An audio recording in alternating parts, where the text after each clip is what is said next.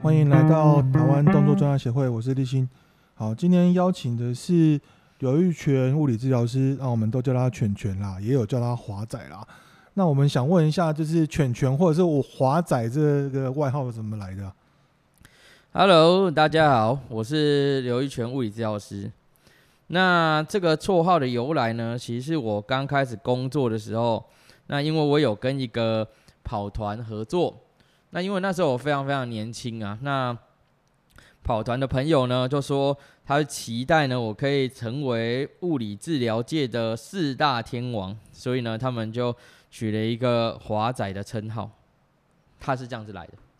啊啊，犬犬呢？犬犬是亲切的叫法。哦，犬犬这个这个由来呢，就要追溯到更久的时间，要追溯到我在我高中的时候，因为我们我是读师大附中，然后因为我们学校是男女分班，那因为我读的算是全部男生的班呐、啊，那那就男生想要装可爱，他们就会叫我犬犬，就呃，我觉得有点小恶心。好，好了，那当初你怎么会想要读物理治疗呢？有你当初会觉得？在台湾这个物理治疗的这个知识，诶，有这么熟悉吗？还是什么？我会读物理治疗原因呢？这个非常非常的奇妙啊！就是我在高中考大学的时候，其实其实我觉得我考的还算不错啦。我那时候只考平均大概七十分，然后那时候呢，我就填志愿嘛。那我第一志愿呢，我就填兽医系，因为那时候其实我蛮想读兽医的。但因为考不上，所以就放在那边。那我第二志愿呢？那时候读的呃，显示是心理系。那这心理系的由来是因为去看落点分析，他说你大概会落在心理系，那我就把心理系填在那边。后来呢，下面我就开开始填说，哎，我觉得可以出来，可以有国家证照，又或有有可以有工作可以做的啦。那我就这样填了十一个志愿，啊，就是加上第一个，我总共填了十一个。然后后来呢？我在要把那个志愿卡送出去的最后一天呐、啊，然后我那时候在打工嘛，然后在打工那个补习班的老板就说：“我觉得你这样太冒险了啦，万一考不过怎么办？哦，万一万一没没有选到学校怎么办？”然后他就反正我熬不过他，然后我就写了第第最后一个志愿。那最后一个志愿呢，因为他说要保险一点，就第一填嘛。然后因为我爸以前在我小时候有那个中风过。然后那时候大概有看过他做复健的一些状况，然后那时候想说办这样好了，那我就来填个阳明的物理治疗好了。然后没想到放榜出来之后，哎哎，就是这个阳明物理治疗。对，所以呢那时候，哎，你问我为什么想要读物理治疗？第一个就是，哎，其实我也我其实那时候没有想过我要填这个，然后只是因为有人凹我，所以我才写的，好，不然我就落榜了。那第二个原因就是因为我觉得就是读这个。诶，如果可可以考上国家证照，你就不怕会失业嘛？那你出来也比较容易有找得到工作。只是我诶，就是这两个原因。哦，现在网络时代啊，就是资讯非常透明。现在反正很多高二、高三生都会去参加一些营队，让你说，啊，先知道说我对这个东西到底有没有兴趣。我觉得其实这个是还蛮不错的啦。对啊，诶，像阳明跟台大他们就办了一个台大阳明物治营啊，那。今年因为诶，去年跟今年其实都是因为疫情的关系停办，不然其实本来学弟妹有找我，然后呢在呃物治营啊，然后呢带高中生做一些那个跟运动伤害防护的一些经验分享。嗯，我们知道全全现在就是做物理治疗师也好几年了啦，那你现在觉得对你来说最大的成就感来自于什么东西？我以前哦最大的成就感是来自于。做病人，因为我以前比较一开始接触的是两两种病人，一种是小朋友，因为我自己也是早产儿，所以我自己以前一开始其实，诶，我比较喜欢做小朋友啊。那小朋友，你从可能不会走啊，然后到会走，或者说看那种发展迟缓，小朋友其实进步蛮快的。那看小朋友进步，其实会蛮有成就感。那另外一个就是我比较常接触的是一些运动员，尤其是。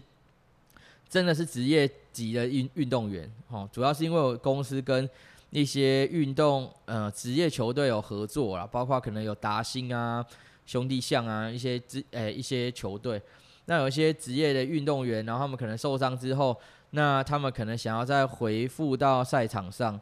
那我们可能帮他做一些复健。那后来看他们回去打比赛，你就会觉得蛮爽的。那我接触过目前最，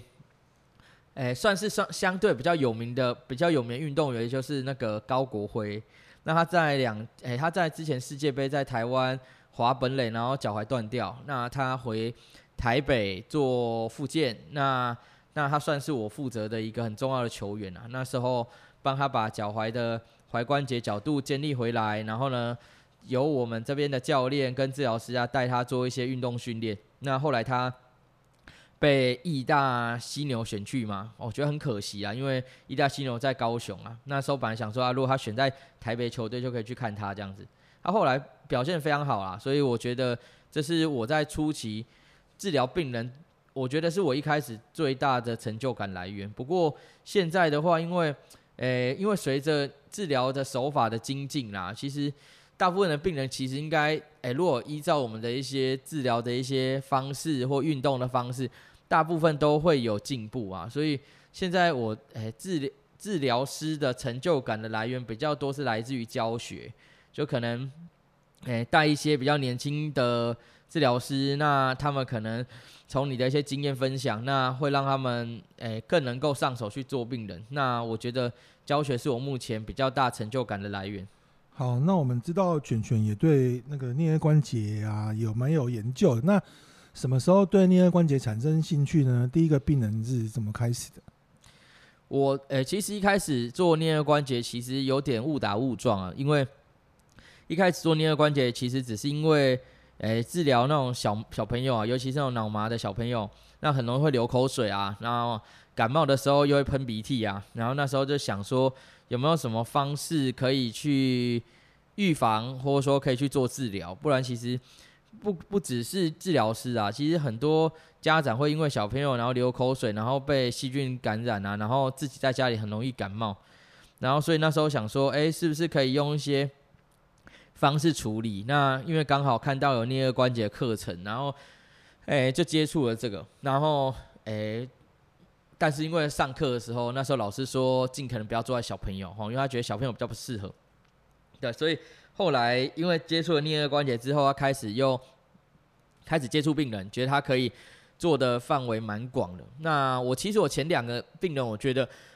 印象都蛮深刻的哦。我第一个，我这呃就是我开始接触颞顎关节的治疗，第一个病人是。诶，她是一个女生，然后呢是妈妈带来的，然后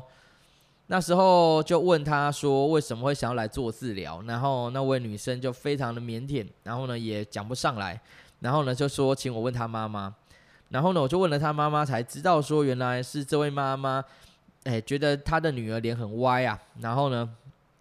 担心他女儿嫁不出去啊，然后呢，因为在我部落格看到，原来颞顎关节跟头是可以做一些徒手调整的，所以就带他来找我。这是第一个病人。那我第二个病人也蛮有趣的啦。我第二个病人呢是吹，诶，我记得是吹，诶，吹萨克斯风的病人。那他他来找我想要做治疗，原因是因为他觉得他的嘴巴没有办法很贴合在那个吹嘴上的时候，他觉得。维持很久的时候，他会觉得嘴巴很酸，然后他想要知道是不是有一些可以治疗或训练的方法。那，呃，因为所有其实发现，其实我前两个做病人都不是真的颞，也不见得真的颞顎关节有问题啊。那我觉得这蛮有趣的。然后后来因为开始接触一些牙医或接触一些其他的一些专业，那开始把自己的会的一些东西整合在一起。那，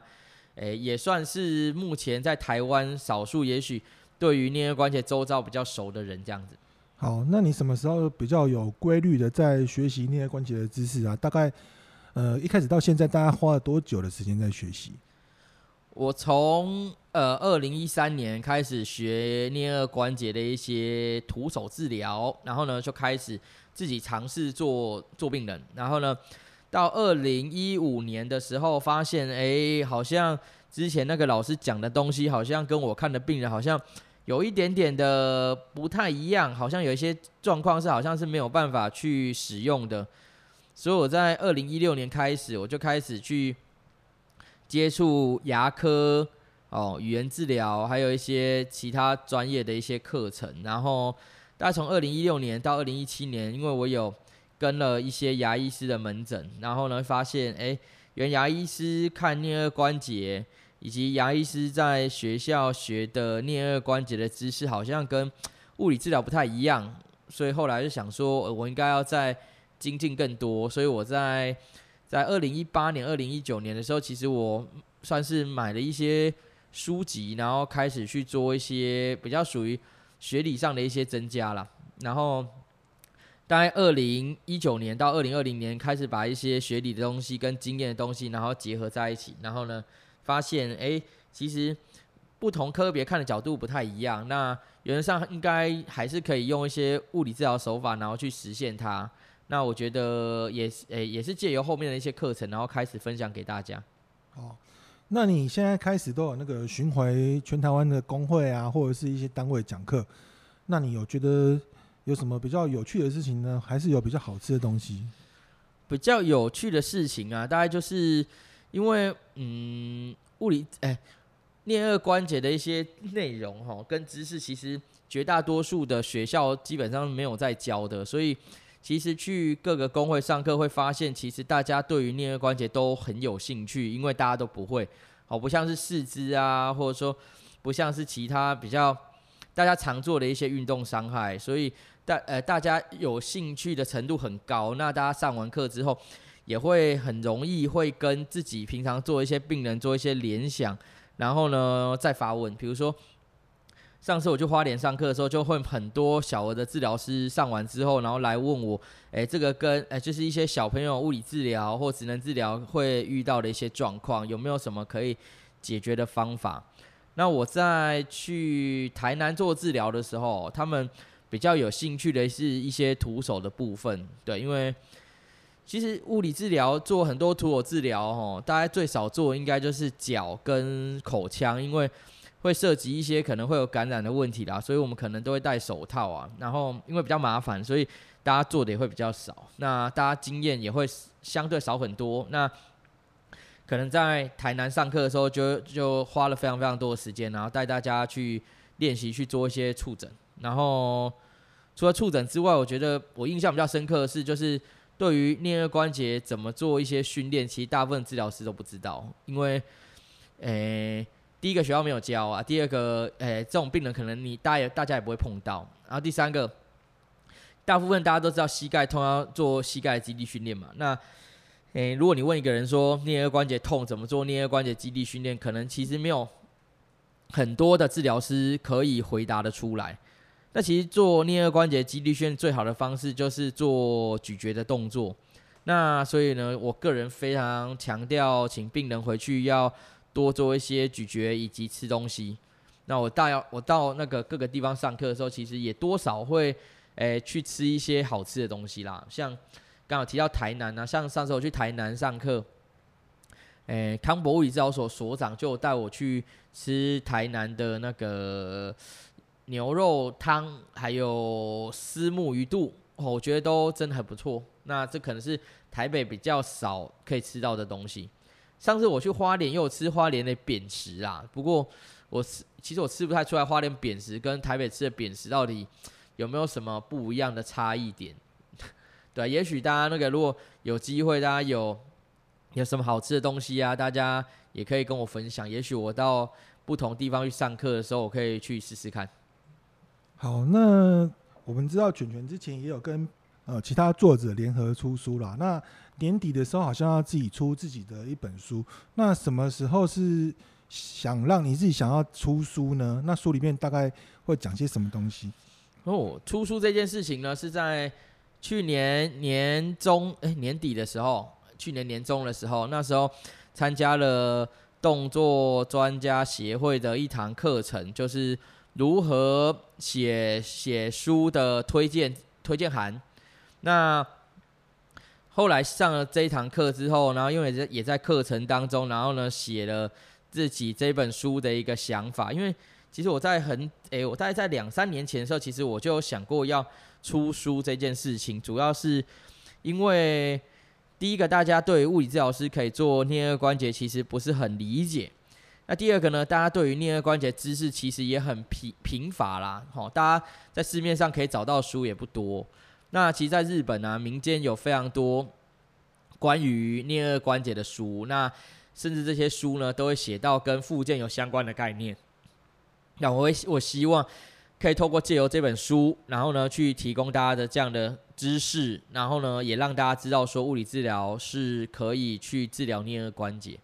那除了这本书之外，未来如果有机会的话，还会再想要再出一本诶颞顎关节的参考书，好，就提供给治疗师啊，或提供给牙医师，当做是大家在养成教育的时候可以读的东西。嗯，好，那全全，我们知道你家住在中山区那边，其实蛮热闹，就是调通那里嘛。那你从小到大呢，应该吃到蛮多东西的。你有什么推荐的食物啊？哪些店家觉得不错的？哦我家附近其实最有名的大概就是鳗鱼饭、拉面，还有下午茶。哦，那这三个东西在中山站附近其实非常非常多店，也非常非常多，诶，非常流行啊。那，诶，尤其是我家那一条街附近那条街叫天津街，吼，有非常多的鳗鱼饭店，那包括可能有什么。诶、肥前屋啊，吼，浪漫满屋啊，然后还有一些，反正就是一些鳗鱼饭店。那诶、肥前屋算是比较老牌的店啊，像以前在疫情还没刚开、还没来之前，其实有非常多的日本的客人，那他们会从日本的美食杂志上看到台湾有这样的店，然后呢，诶、飞来台湾特别来吃鳗鱼饭。那因为我跟诶，这间店的老老板的女儿算还算蛮熟的，因为她是我的国小同学，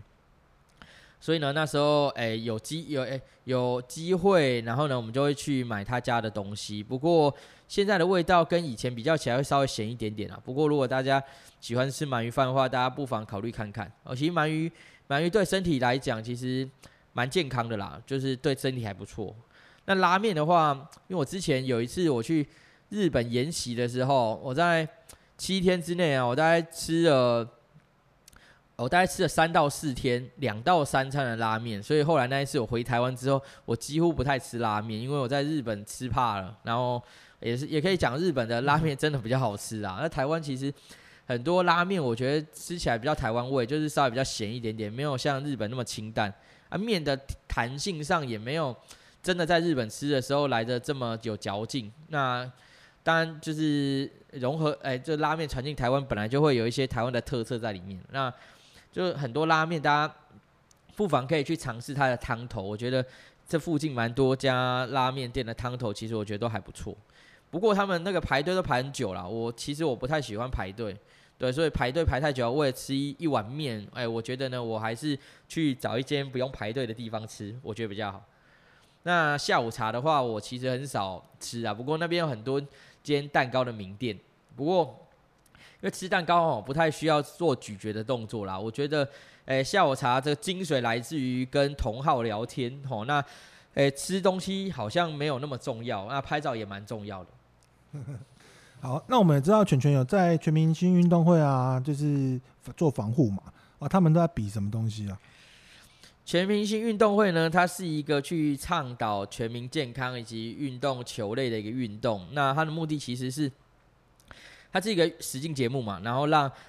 运动员，然后呢去练习一些球类的技术。那原则上，他们大部分都是在一个礼拜的录影之前，可能四天前才会知道说比赛的项目。然后呢，在从礼拜五，然后可能练到礼拜二，好，然后呢就录影。然后呢，再再休息一天，然后再再再去练习这样子。那因为他们接触的时间其实很短啊，所以绝大多数的比赛项目啊，他们其实不见得有遇过。那因为他们在短时间之内要去学习这些东西，其实对他们来讲，其实我觉得蛮辛苦的啦。那他们都会找教练，那也会专项的教练，也会有体能教练，然后去增加他们一些激励。那我们在里面的角色呢，大概就是去针对运动伤害防护这一块，然后呢，去提供一些专业的建议，让他们大概知道说他们自己有没有受伤啊，或者说他们有没有需要做什么样的检查，然后，诶，总之就是去保护他们安全。那也因为今年刚好是奥运年嘛，那全民运动会这个节目其实也是提高大家对运动的一个兴趣。那也这次在奥运，其实中华队其实表现也非常好啦。那我想未来大家应该第对于运动应该也会比较有兴趣接触。哦，那我们知道说运动你比较喘的时候会用口呼吸啊，那你会常常看到就是他们在比赛的时候口呼吸，然后结束的时候呢也会看到口呼吸吗？如果有的话，要怎么改善呢？口呼吸的问题，哈，其实我们，诶，在运动到比较剧烈的时候，我们心肺功能没那么好的时候，就很容易会出现一些口呼吸的问题。那假，比如说大家如果去看全明星运动会，在在疫情刚开始前的最后一集是在做四百公尺的接力跑。那四百公尺接力跑，一个人要跑一百公尺，那短时间之内我们要做很长距离的冲刺。那边上面是一个无氧呼吸，哎、呃，无氧运动的一个状态。那无氧运动的时候，我们会需要大量消耗血液里的肝糖，那我们呼吸也会变得非常剧烈。有些人在做无氧运动的时候，很容易会有憋气的问题。好，那大家如果有做过硬举或做深蹲的经验，那我们在硬举的时候，我们从地面要把重量扛起来的时候，很多人会有憋气的状况。那在无氧运动过程当中，憋气很常见，口呼吸也很常见。尤其是诶、有一些篮球员在跑步的时候，很容易会出现一些诶、用嘴巴呼吸的状况。那个主要是要去在短时间之内用口呼吸去增加身体的血氧哦，短时间哦。所以如果我们日常生活用口呼吸的时候，诶、我们的血氧不但不太可能会增加，甚至有可能会因为我们口呼吸而我们的血氧浓度会降低。因为我们在吸气、在吐气的时候。在吐气的时间里面，我们身体的氧气会才会进到我们的微血管里面。那假设我们做口呼吸，我们吐气的时间会变短，那所以其实我们的氧气交换效率会变差。所以口呼吸其实遇到最大的问题，在日常生活其实是会让我们人比较容易会诱发气喘。那如果在日常生活有一些口呼吸的问题，有一些人可能会来自于。肌力、核心肌群的不足，或者说有些人就是习惯口呼吸啊。那有一些人可能是因为鼻道有一些结构的问题而引发口呼吸的状态，那可能就要透过耳鼻喉科，也许透过牙科，甚至透过物理治疗师去评估说，究竟到底有没有一些问题。那诶，应该说有没有一些结构的问题？那现在如果大家有诶有机有机会啦，需要做快筛，那从鼻子做快筛就会有一根管子从鼻道，然后戳到鼻咽。那如果戳得过去，那个其实就代表你鼻道是畅通了。那有些人在做快筛的时候，在塞鼻子的时候会觉得很痛苦啊，或者说会觉得鼻道痒痒的啊，就代表可能你有一些鼻道狭窄的问题。那当然口呼吸不是一个很好习惯，那它会引起很多身体的一些障碍。所以除了在运动过程当中，我们可以稍微用口呼吸去增加身体的支撑力，好去。让我们的运动的一些状态更好。日常生活原则上是不太建议大家做口呼吸的动作。嗯，那我们现在想要问一个就是有点政治不正确的一个问题啊，就是听说你有参加那个科批的一日双塔那个训练啊或调整，那像科批的姿势跟身体的话呢，你有什么样的建议？我们诶、其实会参加一日双塔哦，其实是台北市一些运动科学注入的一些原因。那其实运动科学在运动训练其实是非常重要的环节。那我想也因为这一次奥运大家的表现很好，所以其实越来越多的民众去了解到运动科学的这个议题。柯 P 在诶、在记者会就有提到说，与其给这些选手更多的奖金，不如应该把更多的资源去注入到运动科学这一块。那其实台北市呢，大概这从四大运之后，那其实就有大量的资金，然后再注入运动科学，所以其实台北市的选手其实真的非常非常的幸福哈。那有很多的专家会提供一些体能的建议啊，营养的建议。那柯皮其实他这一次参加一日双塔的活动，那其实他是在短短三个月的时间之内，然后透过诶，单车的教练、运动的补给，然后还有一些训练计划，然后让他在三个月之内，然后可以去做诶一定的调整。那其实我们在其实是在一日双塔前的前两天，那我们安排帮诶科 P 去做运动检测。然后还有做运动舒缓。那运动检测的目的啊，主要是要让科 P 自己知道自己的极限在哪边。因为柯 P 自己本身是医生，那我们透过实际的数据，然后我们在等速脚踏车上，然后去踩速度，然后呢，在一定的速度下，然后去测心跳，还有去测他的乳酸阈值，然后会发现他在骑速度将近一个中年人的一个一般的速度的时候，其实他的心跳值呢，大概也才落在一百一到一百二左右。可以说是表现非常非常好。那它的速度再快上去啊，才会发生心跳过大、哎、过快，然后还有乳酸快速累积的问题。那就代表他在这三个月之内有透过运动科学去累积身体的一些肌力跟肌耐力。那我们除了做运动筛检之外，我们也是用一些呃、一些筋膜加压带，然后呢用呃、筋膜震动枪，然后呢帮他去做一些疲劳的恢复。那也因为他没有，诶、他在短时间之内去做很高强度的运动啦，所以，诶、其实他在做一日北高前，其实他有稍微一些些的肌肉拉伤。那我们做治疗，包括做检测，其实也是提供他的团队一个建议，就是他的单车教练在帮他做配速的时候，有没有需要注意的地方？好，比如说有一些需要爬坡的地方啊，哦，或者说有一些下坡的地方，一些增减速，那。就提供给他们团队一个参考啦，但主要是那一天天气没有很好，所以他可能一开始前面有一些掉速，所以其实他后面有一大段其实没有骑完的，我觉得蛮可惜的。不过他的表现其实已经很足够当做是一般中年以上的人做参考。那大家如果透过一定的运动习惯，然后是否可以在到柯 P 这个年纪的时候有跟他一样的体能，我觉得可以当做是大家的目标。哦，至少他的目前的一些体态上，哦，包括他坐在脚踏车上的骑乘，或者说他一般的姿态上，其实不像是大家电视看到的五五身材啦。其实柯 P 其实大家就是肚子稍微大一点，其他其实他的大腿啊，吼，他的四肢，其实我觉得算非常非常的标准。那我觉得他算是平常在练自己身体的一个人这样子。好，我们知道全员非常好学哦，然后硕士去读了法律啊，为什么想读法律？会想读法律的原因哈，其实有非常非常多。那其实第一个比较重要原因就是，我希望可以透过去读不同的跨领域的知识，然后去训练我们的大脑。因为其实我在读法去读法律系之前，我一直觉得说，就以前大家都会觉得说，就是左脑管右手嘛，右脑管左手，然后一个脑是理性脑，一个脑是感性脑。我以前也以我一我一开始也是这样以为啊，然后后来我就去读读了法律系，想说，哎，我们可以透过这样方式，不同不同的方式去圈定大脑，让我们大脑活化这样子。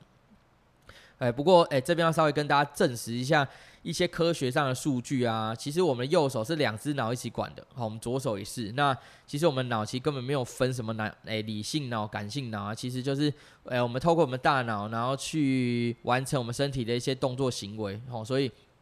哎，千万哎，不要因为迷信哈，跟我一样走上这一条路。好，那我们除了去，呃，除了透过呃读书，然后呢，去让自己有一些跨领域的知识之外，第二个呢，是希望可以认识一些不同领域的朋友啊。然后，因为在读医疗的环境当中，我们在工作的时候，大部分遇到遇到都是一些医疗人员，然后。哎，我们可能可以认识的人大概就是病人，但我们其实也不太可能跟病人很熟啊。所以那时候想着，哎，如果去读法律系，也许可以认识不同哎背背景的。好，因为我读的是在职专班，所以有一些是读商啊，有些是读管理啊，有些是读其他的领域。那可以认识不同领域的人，我觉得其实还不错。就是哎，说在在在外面要靠朋友嘛，哦，所以有一些不同的朋友，我觉得还不错。哦，就我最近呃我们在。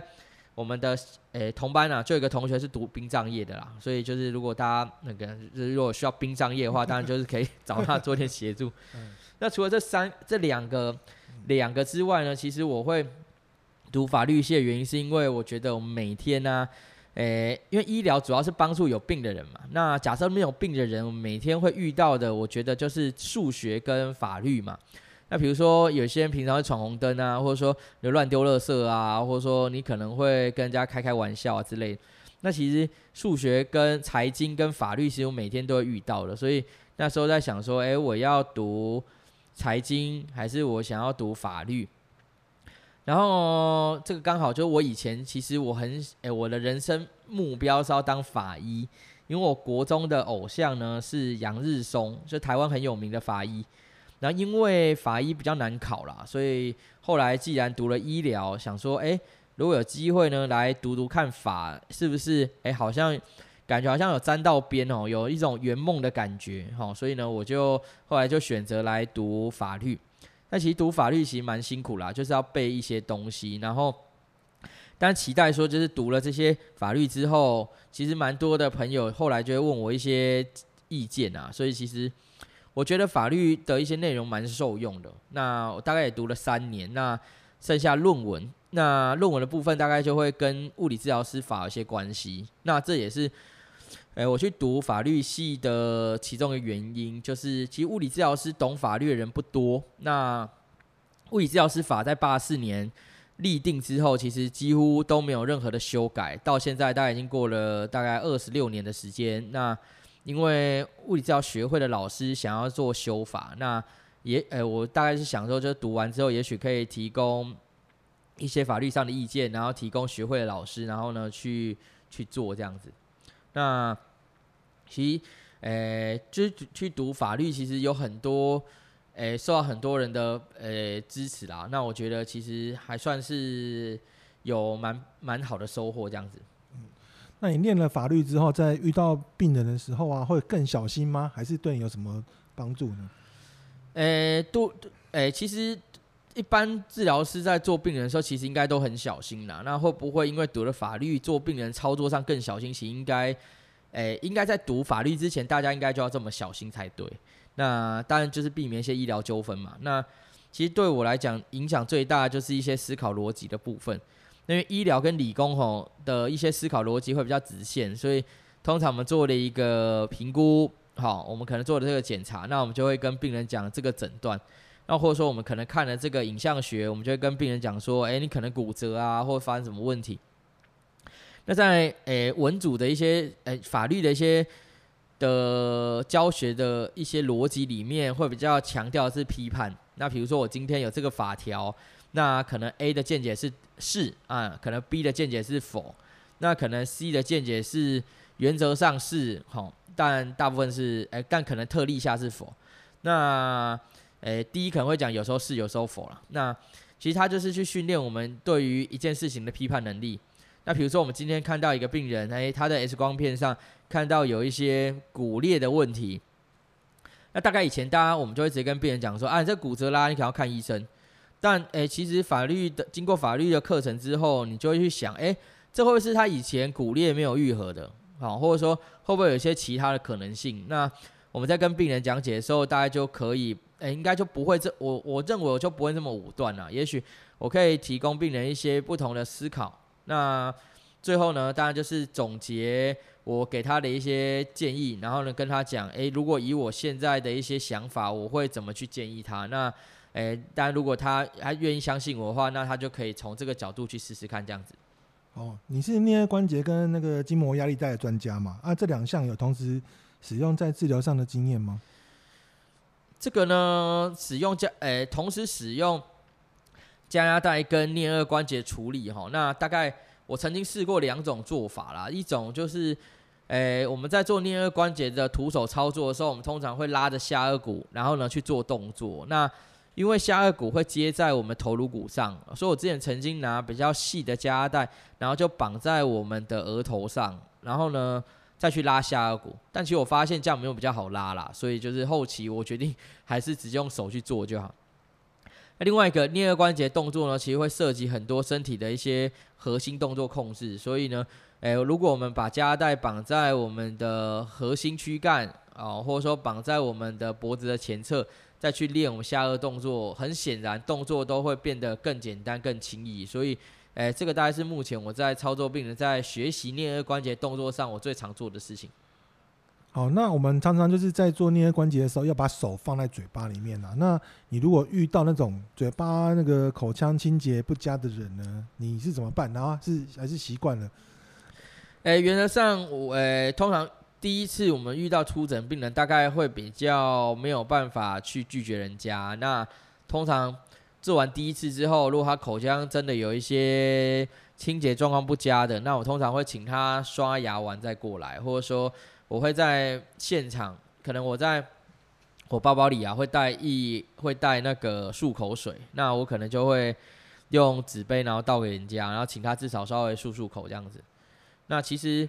诶、我觉得就像牙医很难去避免口臭的病人啊。那既然我们在治疗颞顎关节，我觉得也，诶、我觉得啦，我自己就会跟自己讲，稍微看开一点，总是会遇到的。嗯，好，我觉得，嗯，你选的很不错。我有种会带那个漱口水。那你有没有研究过是其他动物的颞顎关节呢？我在前诶、我在上礼拜、上上礼拜哦，曾经在我的脸书粉砖上，然后有稍微讲了一些，有有有放了一个就是嘴巴打很开的世界纪录，然后后来就有人私讯问我说，哎、我蛇啊，还有鳄鱼啊，嘴巴都可以打这么开，那这个跟我们人的下颚动作有没有什么诶、相同或相左的地方？所以。后来呢，我就稍微上网去查一下，原来蛇蛇蛇的下颚骨其实有两片，那一片是比较活动的，所以他们可以用活动那一片把嘴巴打得很开。那诶、但因为人的设计不是这样，所以人的嘴巴打开其实有极限在。那不同的诶、动物啊，那其实会为了我们嘴巴打开的大小多寡，然后呢去改变自己的骨骼结构。那我觉得这个是演化的一部分，就像我们人为直立起来，所以我们的头控就变差了嘛。那我们当然就是有呃，在演化上，就是我们要演化出一个好的地方，那另外的地方相对就会有功能比较弱的地方。那不同的动物其实的呃，在颞顎关节结构上不太一样，所以像在欧洲啊，欧洲、日本也有，他们有在做宠物按摩。那他们的宠物按摩里面呢、就会有一些是在做腮腺的按摩，那其实就会提到一些动物的一些下颚的构造。那像我有一个，我有一个学弟，物理治疗学弟，他就去学了那个宠物按摩。那然后后来才发现，原来哎，原来兽医啊，也有学各个不同的动物的颞顎关节。因为其实在国外啊，有针对马的物理治疗，那也有针对。诶，因为马是马术的一部分啊，所以其实就是国外的马术的马的物理治疗其实非常流行。那在《解剖列车》的这本书里面，好像也有提到对于马的筋膜的构造。那我觉得，如果大家真的有兴趣啊，我们去开发，或者说我们去，诶，应该是说我们可以跟兽医了解更多一些关于颞顎关节的一些研究。那其实大家都知道说，不，呃，狗狗狗的颈椎不太好。那是不是我们可以透过，诶、欸，让狗去练习一些咀嚼动作，让它的脖子变好？也许我们可以去试试看啊。那我觉得也是一个很好的方向。好，那今天时间差不多了，我们非常谢谢犬犬到我们的现场。那就这样，我们下次再见，大家拜拜。Hello，大家拜拜。